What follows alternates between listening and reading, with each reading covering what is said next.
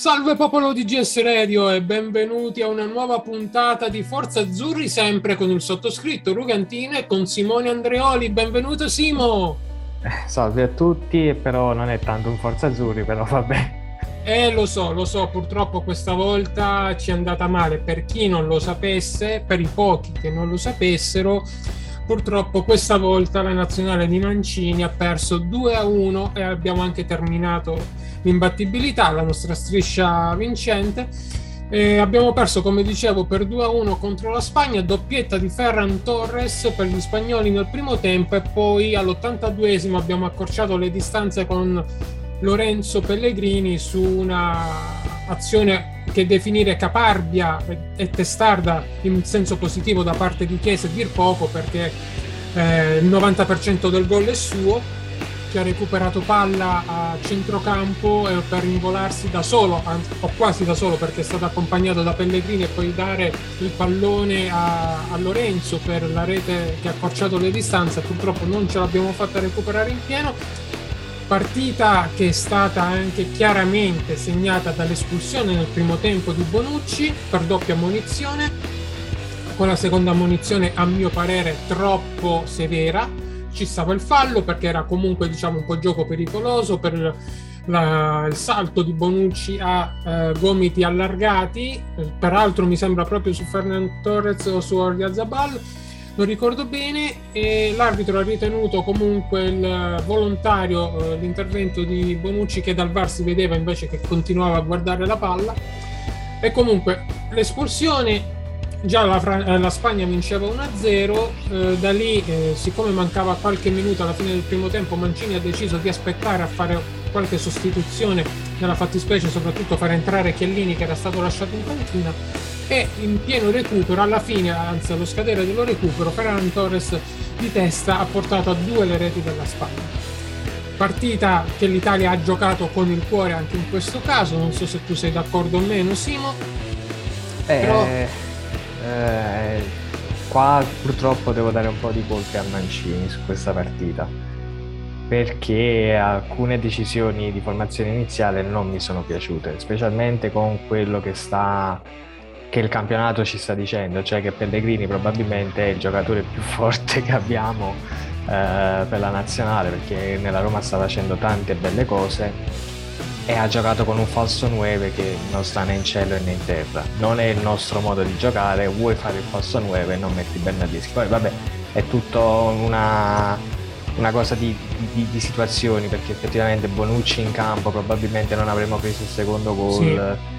Uh, tra l'altro la cosa che più mi ha scioccato di questa partita è stato che ci ha dominato la Spagna giocando col falso 9 come fece con la partita dell'Europeo, solo che anziché esserci Dani Olmo ha messo Sarabia che probabilmente sarà anche più forte. Io adesso di calcio internazionale poco me ne intendo, però diciamo Mancini ha provato a rispondere col falso 9 pure lui, però Bernardeschi per me non, non dico non merita la nazionale, ma non era l'uomo adatto per fare quel ruolo. E poi c'è Chiesa che ha mantenuto sulla baracca.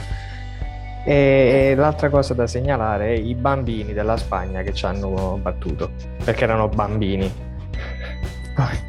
Eh sì, uh, Luis Enrique ha schierato uh, diversi giovani, tra cui un 17enne, Gabi, o Gabri, non mi ricordo, eh, Gabi, che, Gabi. che, fino a qualche mese fa giocava nel Barcellona B, Barcellona B in Serie B, nella Liga B spagnola.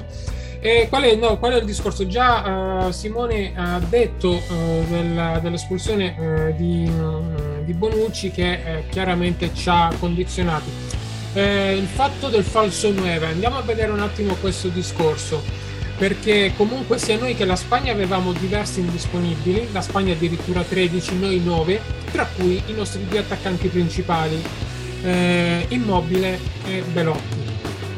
Molto probabilmente io mi sento di aderire all'idea dei telecronisti RAI che hanno pensato al fatto che abbia ritenuto Mancini ancora non pronto né eh, Raspadori né Kin a sostenere eh, il centro dell'attacco azzurro in una partita così importante quindi ha voluto affidare la cosa un po' a turno a eh, Bernardeschi principalmente ma anche a Chiesa il discorso Eh, quindi di questo falso 9 secondo me è stato dettato dalla necessità del, del, momento perché ci fosse stato a disposizione uno tra Immobile e il Gallo Belotti avrebbe giocato uno di questi due quasi certamente.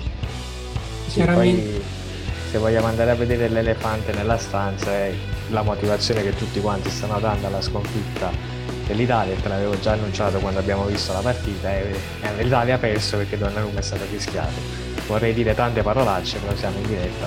allora, no, no, allora, andiamo un attimo. Eh, Vai, dico la mia su, eh, anche su questo, però chiudiamo un attimo la parentesi, la parentesi del falso 9, che ripeto, a mio modo di vedere è stata una necessità a cui sì, si è. A, cui si è aggrappato Mancini con, uh, per il fatto che comunque King stesso nella Juve in questo momento non sta convincendo tantissimo e quindi anche, voluto... quando, anche, quando, è entrato, non dico sembrava un pesce fuor d'acqua, ma quasi. Ecco, eh, sì, io purtroppo l'unico che ho avuto modo di notare in senso più o meno negativo in tutti gli azzurri che hanno giocato la partita è stato proprio King, che quando è entrato, cioè, ecco, probabilmente era meglio far entrare Raspadori, ma col senno di poi è troppo facile parlare perché comunque Kin è dotato di grande tecnica, purtroppo non ha reso in quel momento.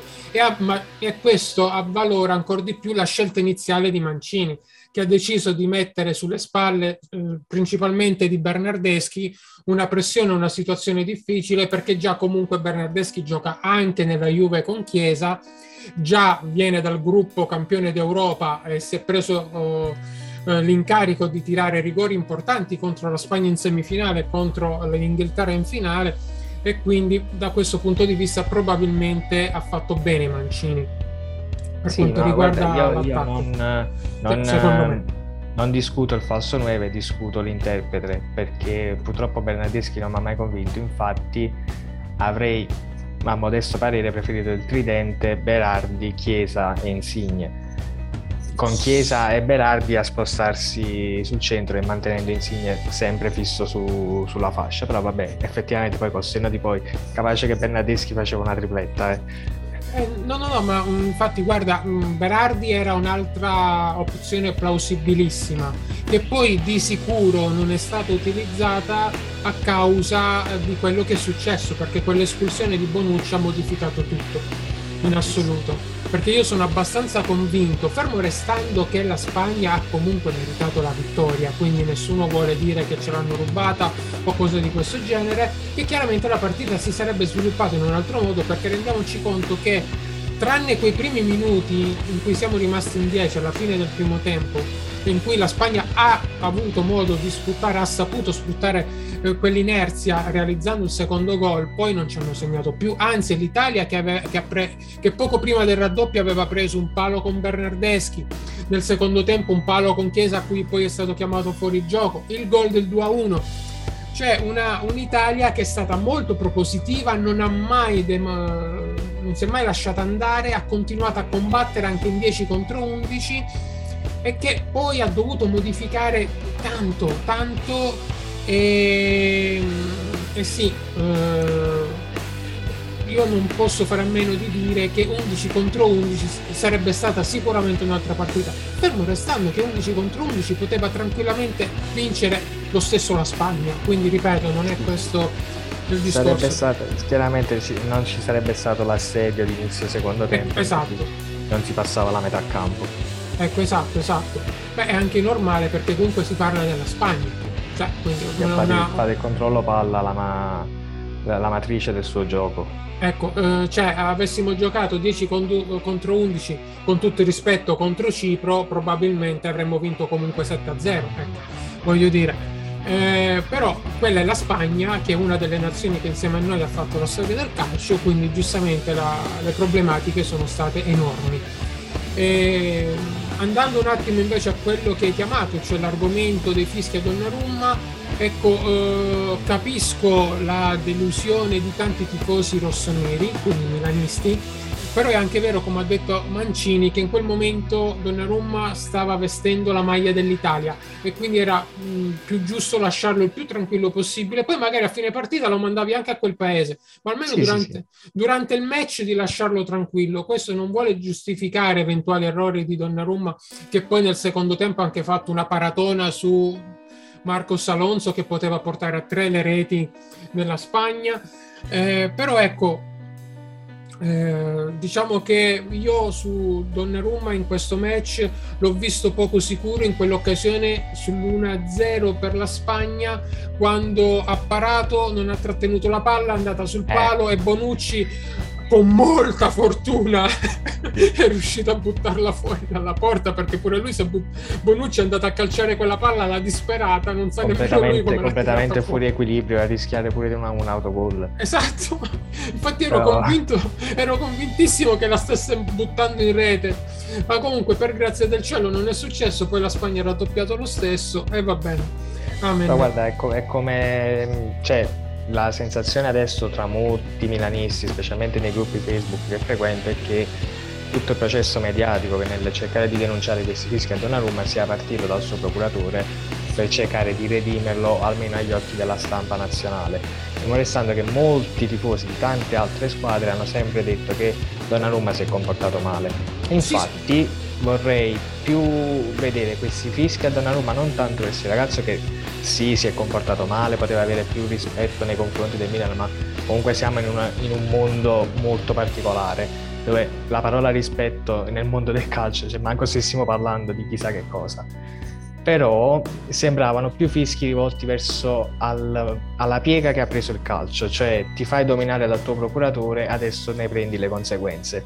Eh, sì, anche io sono dell'idea che probabilmente l'influenza di Raiola, che è il procuratore di eh, Donnarumma, eh, sia un po' troppo forte sul ragazzo, nonostante parliamo di un, eh, di un giocatore che è stato nominato miglior portiere degli europei, miglior giocatore degli europei. Perché...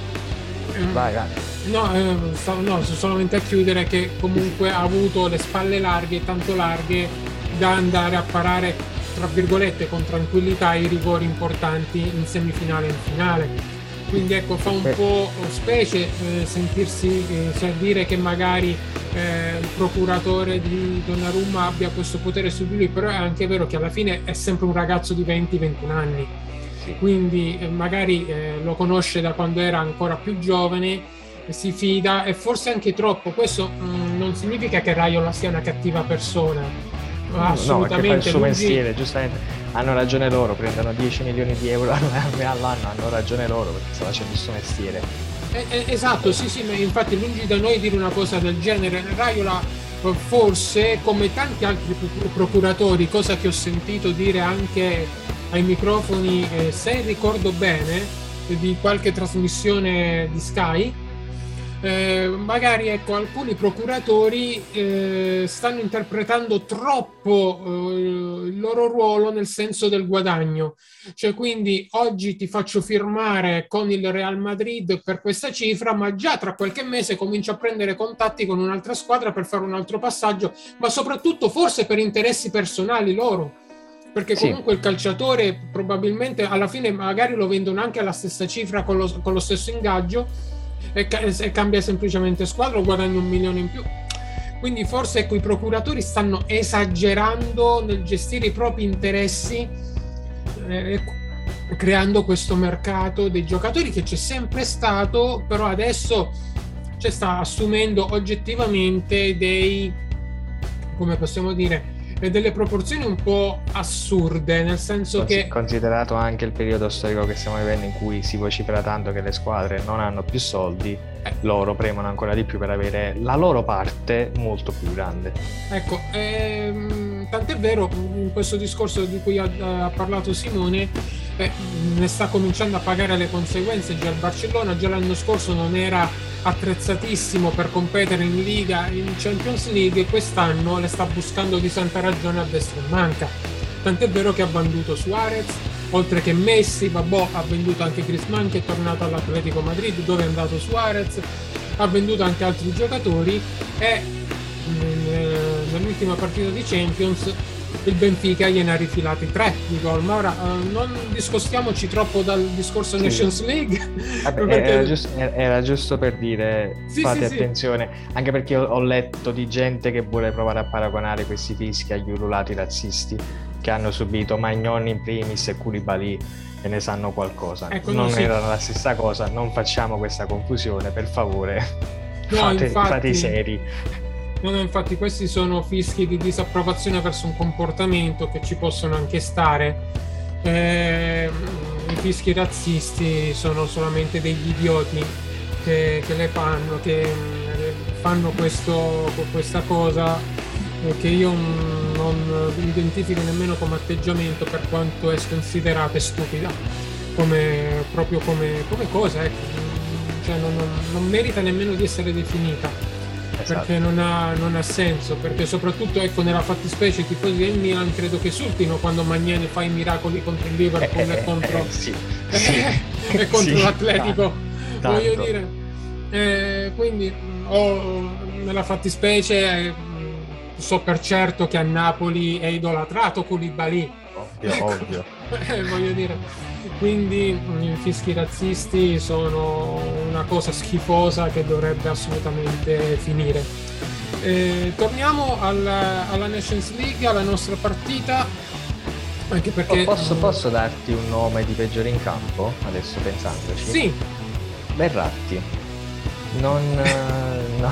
allora, sarà stato preso dal nervosismo a fine primo tempo, ma non c'era co- mentalmente con la ecco, testa. Ecco, sì, infatti Verratti non ha fatto una grande prestazione. Volendo, io comunque la sufficienza più o meno gliela do. Ripeto, secondo me quello che ha giocato peggio perché proprio non è entrato in partita è stato Kin.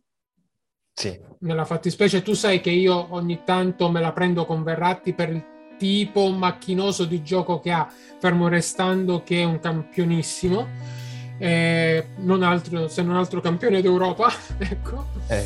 Eh, ehm, però è anche vero che eh, rispetto a Giorginio, rispetto a, a Lorenzo Pellegrini e um, a Locatelli, è oggettivamente un regista che tiene molto di più la palla, verticalizza molto di meno di prima rispetto agli altri tre.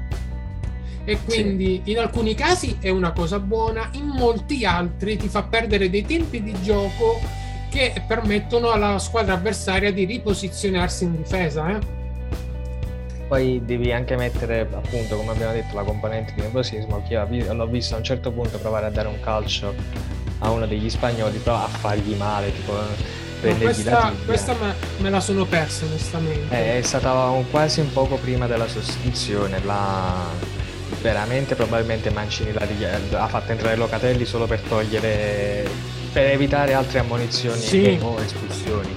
Sì, può essere, può essere. Stava, stava facendo cose che una persona abituata a giocare ad alti livelli come lo è lui, che comunque sì, non ha mai giocato in Serie A, ma è la Paris Saint Germain da dieci anni a fare Champions League e meno. Esatto, sì. Campione d'Europa poi non, non le fa. Ecco, uh, questo, uh, ripeto, mi ero perso questo fallo di, di Verratti, o perlomeno forse l'ho dimenticato. E, ehm, sta di fatto che probabilmente per il tipo di caratteristiche che ha Verratti è forse più adatta a fare il trequartista per in certi questa... versi. Eh, non so se ha la velocità adatta, però. Eh, guarda, lui il dribbling ce l'ha, perché con la palla al piede l'uomo lo salta che è una meraviglia. Quindi probabilmente per la fantasia di cui disponi anche è più... Ecco, forse ieri, però era un azzardo volendo, poteva rischiare di mettere Verratti trequartista e giocare con due punte un pochettino più accentrate. Nella fattispecie potevano essere sempre Chiesa con Insigne o o con Bernardeschi o con Berardi, ecco. Però è, ecco, questo è magari un altro tentativo, come potrebbe essere un buon trequartista e certe volte lo fa nella Roma, però con, in una fascia di tre, non da singolo trequartista, Lorenzo Pellegrini. Però, Beh, effettivamente la partita adesso che arriverà col Belgio, che è, pass- eh, che è passata la Francia in finale, potrà essere molto da sperimentazione, anche perché alla sì. fine arrivare terzo e arrivare quarto in questa Nation League lascia un po' il tempo che trova. Ecco, esatto, sì, mm, come ho sempre predicato, arrivare la partita del terzo e quarto posto in qualunque competizione secondo me non serve una mazza, solamente a far rompere le balle ai giocatori di qualunque sport perché già hai perso in semifinale la voglia di giocarti il terzo e quarto posto. Ecco, diciamo che magari i nostri gli azzurri hanno qualche stimolo in più perché giocano in casa, punto. Sì. E quindi non vogliono deludere i tifosi che andranno a vederli allo stadium di, di Torino eh, domenica alle 3, mentre invece la finale si gioca alle 9 meno un quarto, sempre domenica, la finalissima per il primo posto tra Belgio e Francia, eh, scusate, tra Francia e Spagna. Eh, e quindi abbiamo già anticipato qual è l'altra finalista, cioè perché ieri sera si è giocata Belgio, Belgio-Francia, il Belgio vinceva 2-0, alla fine la Francia ha rimontato, ha vinto 3-2, ha segnato al novantesimo, ma esattamente subito dopo che è stato annullato dal VAR il gol del 3-2 provvisorio eh, che aveva realizzato Lukaku per il Belgio. E quindi qui si apre qualche altra discussione, dopodiché chiudiamo la puntata di oggi e vi rimandiamo a quella eh, inerente alla, all'analisi delle due finali che si giocheranno domenica. E, eh, quindi Simo, eh, tu sai che io ho sempre detto, o perlomeno coloro che ci hanno seguito anche in Forza Azzurri, eh, di qualche mese fa durante gli europei quando andava anche in, in versione video eh, in onda su Twitch ecco che ho sempre definito il Belgio una grande squadra che però non è abituata a vincere. Forse ieri sera si è avuta proprio la... Uh, uh, sì, quella situazione. Sì, c'è proprio la, la, prova provata di quello che ho sempre detto e che ripeto fino ad ora. Cioè, eh, fermo restando che non ho avuto modo di vedere Belgio-Francia, quindi magari poi è stata la Francia che proprio è salita in cattedra alla grande non lo eh, so. Eh, Però allora. dal 2 a 0 comunque una grande squadra perché il Belgio è una grande squadra. È vero che giochi contro la Francia, però al sessantesimo sei 2 a 0. Eh, caspita, che poi perdi 3 a 2 per quanto un gol annullato, non so se giustamente o ingiustamente, eh, un po' fa, fa pensare. Allora, guarda, a questo Belgio sembra, man- sembra mancare, mancare, un grande leader, cioè uno che trascina la squadra più dal, vis- più dal, punto di vista mentale che tecnico, perché alla fine se li vai a prendere singolarmente sono tutti grandissimi giocatori che giocano nelle principali squadre di club, c'è un mostro là davanti in attacco che fa nome di Lukaku, a cui il gol probabilmente del 3-2 poteva anche non essere annullato Ora non ho capito bene se è stato annullato per un fuorigioco o un fallo, mi sembrava più un fuorigioco molto millimetrico. Mm-hmm. E la Francia si è vinto perché probabilmente negli ultimi minuti, perché il gol di Hernandez è stato nel recupero, è stato semplicemente dovuto al fatto che il Belgio si era completamente sbilanciato. Hernandez, se gli lasci un po' di campo aperto, abbiamo visto, eh beh, sì. specialmente in Serie A, che è un treno che parte sì, in corsa. So, so, come direbbero a Oxford Centro, sono sorci verdi. Esatto. Quindi... Se gli lasci spazio a Hernandez. Quindi, tra l'altro, la piacevolissima sorpresa per i milanisti come me è che effettivamente può anche fare l'esterno in un centrocampo a 4.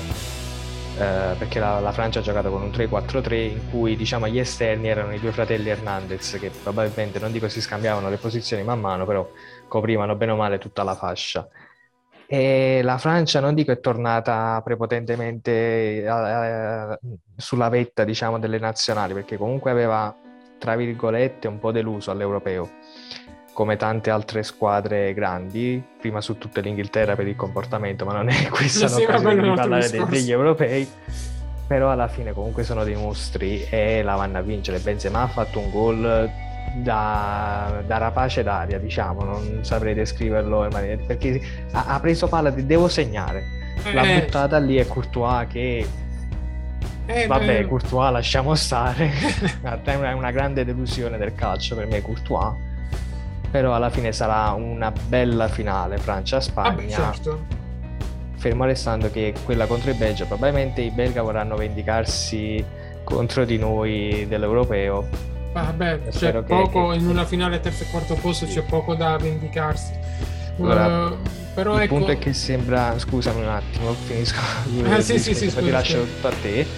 E sembra tanto questa sconfitta dell'Italia come adesso bisogna rifondare. Io non penso che l'Italia debba rifondare, ha solo una, una zona da rifondare l'Italia che è la difesa, perché comunque si appoggia ancora a Chiellini e Bonucci che a livello di chilometraggio hanno anche ceduto, senza nulla togliere, perché Chiellini comunque resta tuttora e probabilmente il mio difensore italiano, ma è è, non è da rifondare, perché le basi ci sono, i giocatori ci sono, Mancini sta facendo un buon eh, livello di scouting anche perché sembra che vogliono prendere quel ragazzo dalla Serie B, Lucca. Lucca non sì, ho mai visto parlato... giocare quindi.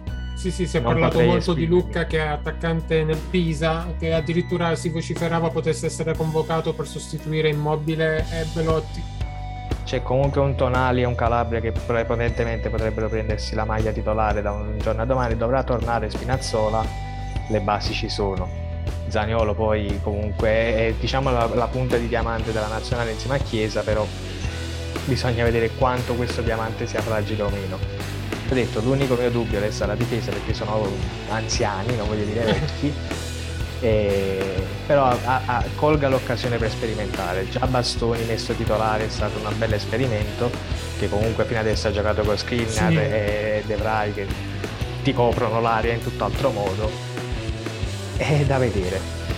No, sono, sono, d'accordo con te perché comunque due mesi fa abbiamo vinto gli europei, tre, anzi tre mesi fa ormai, eh, ma eh, quindi non c'è, c'è, niente da rifondare. Eh, giustamente Bastoni eh, sta crescendo bene, Acerbi che è l'altro sostituto dei due centrali difensivi è comunque anche lui un pochettino avanti in, con gli anni, quindi non è proprio di primo pelo quindi il centrale più giovane effettivamente in questo momento sarebbe eh, solamente Bastoni tra quelli convocati.